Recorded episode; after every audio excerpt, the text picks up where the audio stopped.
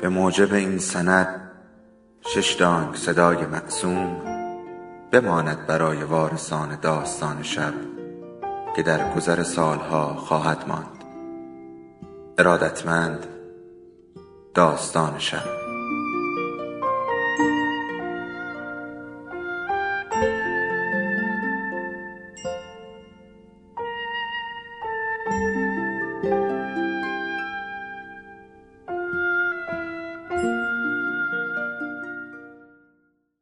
یکی بود یکی نبود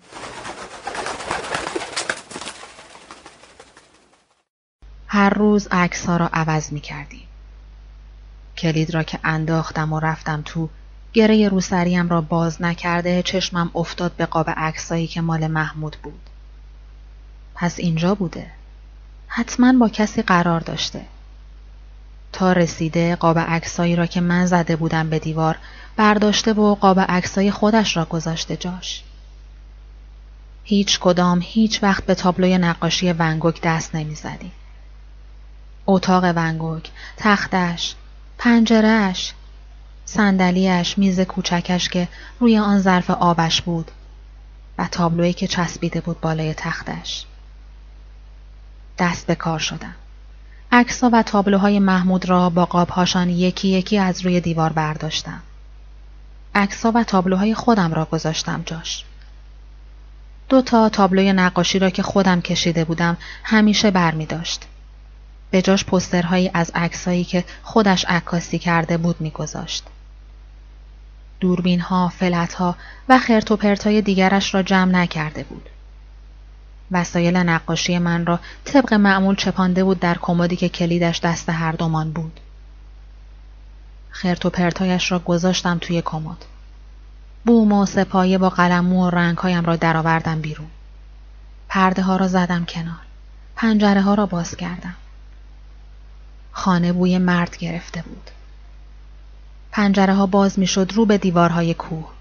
کافی بود دستم را دراز کنم تا سنگ های کوه را لمس کنم. آن دسته تنک علف نازک و کمرمق که از لای سنگ رویده بود درازتر شده بود و آرام باد می‌خورد.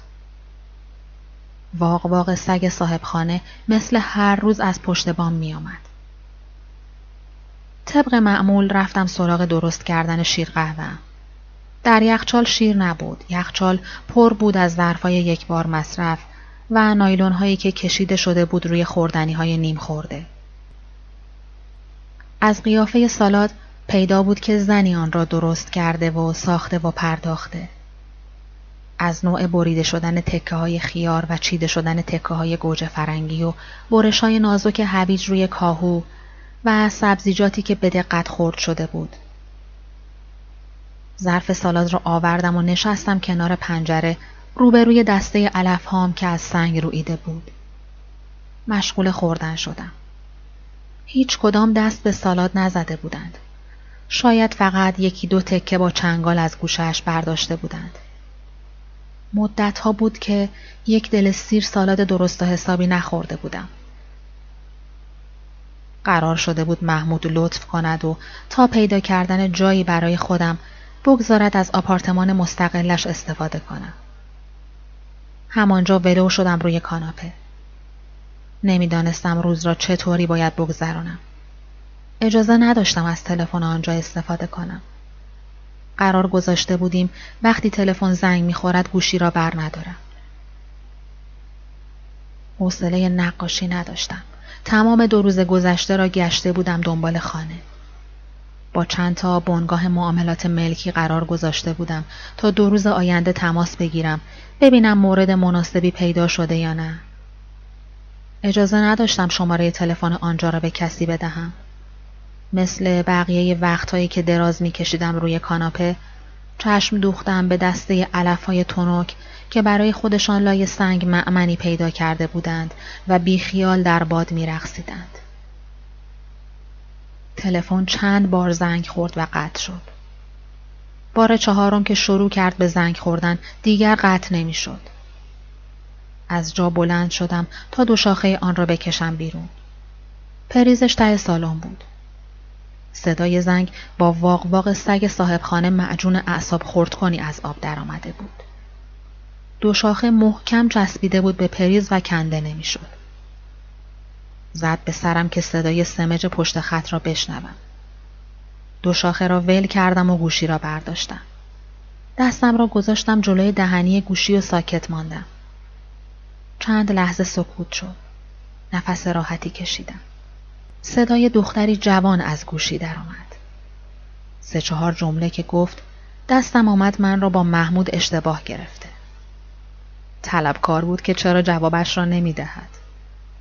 که آن همه وعده و وعید چه شد؟ که چرا یکی در میان راهش نمی دهد آنجا؟ تلفن‌هاش را جواب نمی دهد یا حالا که گوشی را برداشته حرف نمی زند. که فهمیده یک سر دارد و هزار سودا که به این سادگی از او نمیگذرد که حقش را می‌گذارد کف دستش که همین حالا هم که گوشی را برداشته شهامت جواب دادن ندارد. وقتی تهدید کرد تلفن می‌زند به زنش و او را لو می‌دهد صدایم خارج از اراده خودم درآمد که نه خانم لطفا این کار را نکنید از شرم حضور در حریمی که به من ربطی نداشت داغ شدم. دستم را از روی دهنی برداشته بودم و کار از کار گذشته بود. مدتی صدایی از گوشی نیامد. سگ هنوز از پشت بام وق می‌زد. سکوت که ادامه پیدا کرد گفتم من واقعا معذرت می‌خوام. دختر به صدای سگ اشاره کرد و گفت مطمئن است شماره را اشتباه نگرفته. گفت که همین امروز صبح آنجا را ترک کرده. سراغ محمود را گرفت. اظهار بی اطلاعی کردم. گفتم که آنجا میهمان هستم. گفتم که اجازه نداشتم گوشی را بردارم ولی از صدای زنگهای تلفن او کلافه شده بودم و نمی توانستم دو شاخه را از پریز جدا کنم. دوباره خواهش کردم از تلفن زدن به همسر محمود خودداری کند. سعی کردم متقاعدش کنم که شاید حضور من باعث رفتار نابهنجار محمود با دختر شده که آه از نهادش درآمد. آه از نهاد خودم هم درآمده بود. بروز نمی‌دادم. محمود را دوست داشتم. عاشقش بودم. او هم می گفت که دوستم دارد. عشق را ولی مسخره می کرد. همه چیز را مسخره می کرد. مسخره بازیهایش را دوست داشتم. نمی‌دانستم زن دارد. دختر شروع کرد به دادن نشانی هایی که از خانه دربند می‌دانست. نشانی قاب عکسای من را هم داد. آنها را از پشت و زیر مبل ها پیدا کرده بود. از سر و سر محمود با دخترهای دیگر خبر داشتم. حالا خفت رابطه با مردی که زن دارد داشت خفن می کرد. به دختر گفتم شما مگه خبر نداشتی که زن داره؟ پرسید شما خبر داشتین؟ گفتم من همسر دوستش هستم. مدتی اینجا میهمانم تا شوهرم از فرانسه بیاید. دروغی که گفتم آرامش کرد. از من تشکر کرد. از اینکه آن همه حرف نامربوط گفته عذر خواست. حالا وقتی از محمود حرف می‌زد صداش مهربان بود و دلبر. حالا او براش مردی شده بود بزرگوار که تا آمدن دوستش از سفر همسرش را پناه داده بود. برایشان آرزوی خوشبختی کردم و گوشی را گذاشتم. پیدا بود وجود زن و دو فرزند محمود برای دختر جوان کمترین محلی از اعراب ندارد. گوشی را که گذاشتم دوباره دست به کار شدم. قاب عکس ها و تابلوهای خودم را از روی دیوار برداشتم. چیدم کنار هم. جلوی در ورودی.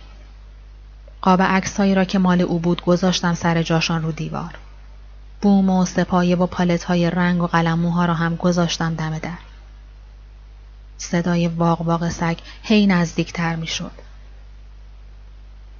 دوربین های عکاسی محمود را با سپایهشان از کمد آوردم بیرون.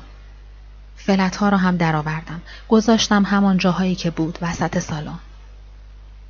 حالا صدای سگ از توی دیوار می آمد. از پشت دریچه کولر. به خاطر خونکی هوای دربند برای خانه کولر نگذاشته بود. کانال از دریچه مستقیم وصل می شد به پشت بام. سگ افتاده بود توی کانال کولر. پشت دریچه گیر کرده بود. هر آن ممکن بود سگی که مدتها برایم وق می‌زد و نمی‌دانستم چه شکلی است.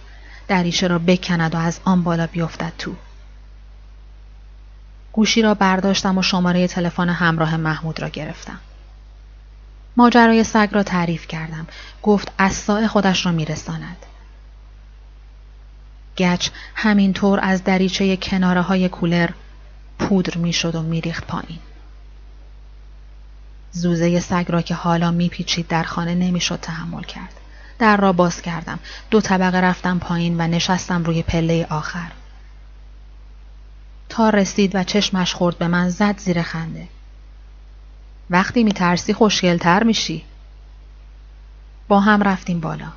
یکی از سپایه های جلوی پیشخانه آشپزخانه را برداشت گذاشت زیر پاش. رفت بالا دریچه کولر را باز کرد. سگ کوچولو سفید و مفرفری را آرام گرفت بغلش و آورد پایین. به سگ گفت خانم کوچولو چرا شیطونی کردی پریدی تو کانال؟ که بیای تو بغل من؟ همه سالادی که خورده بودم از معدهام برگشت توی گلوم. دویدم و سالاد را بالا آوردم توی چاه توالت.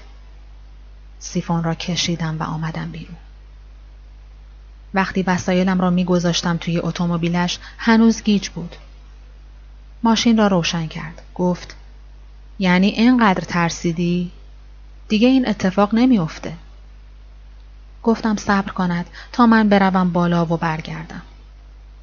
اگه چیزی جا گذاشتی بعدا می‌تونی بیای ببری. بی خود عجله می‌کنی. رفتم بالا. از پنجره دست دراز کردم. دسته تونوک علف های نازک را از لای سنگ کندم. گذاشتم توی جیبم. یک بار دیگر نگاه کردم به اتاق ونگوک و تابلویی که بالای تخت خواب باریکش بود.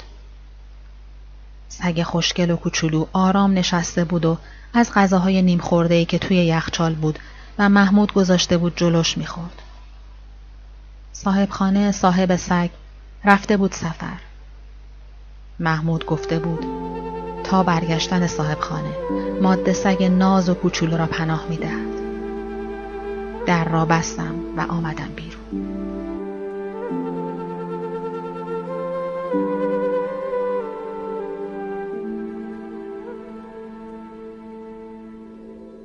داستان شب بهانه است برای با هم بودن دور هم نشستن شنیده شدن.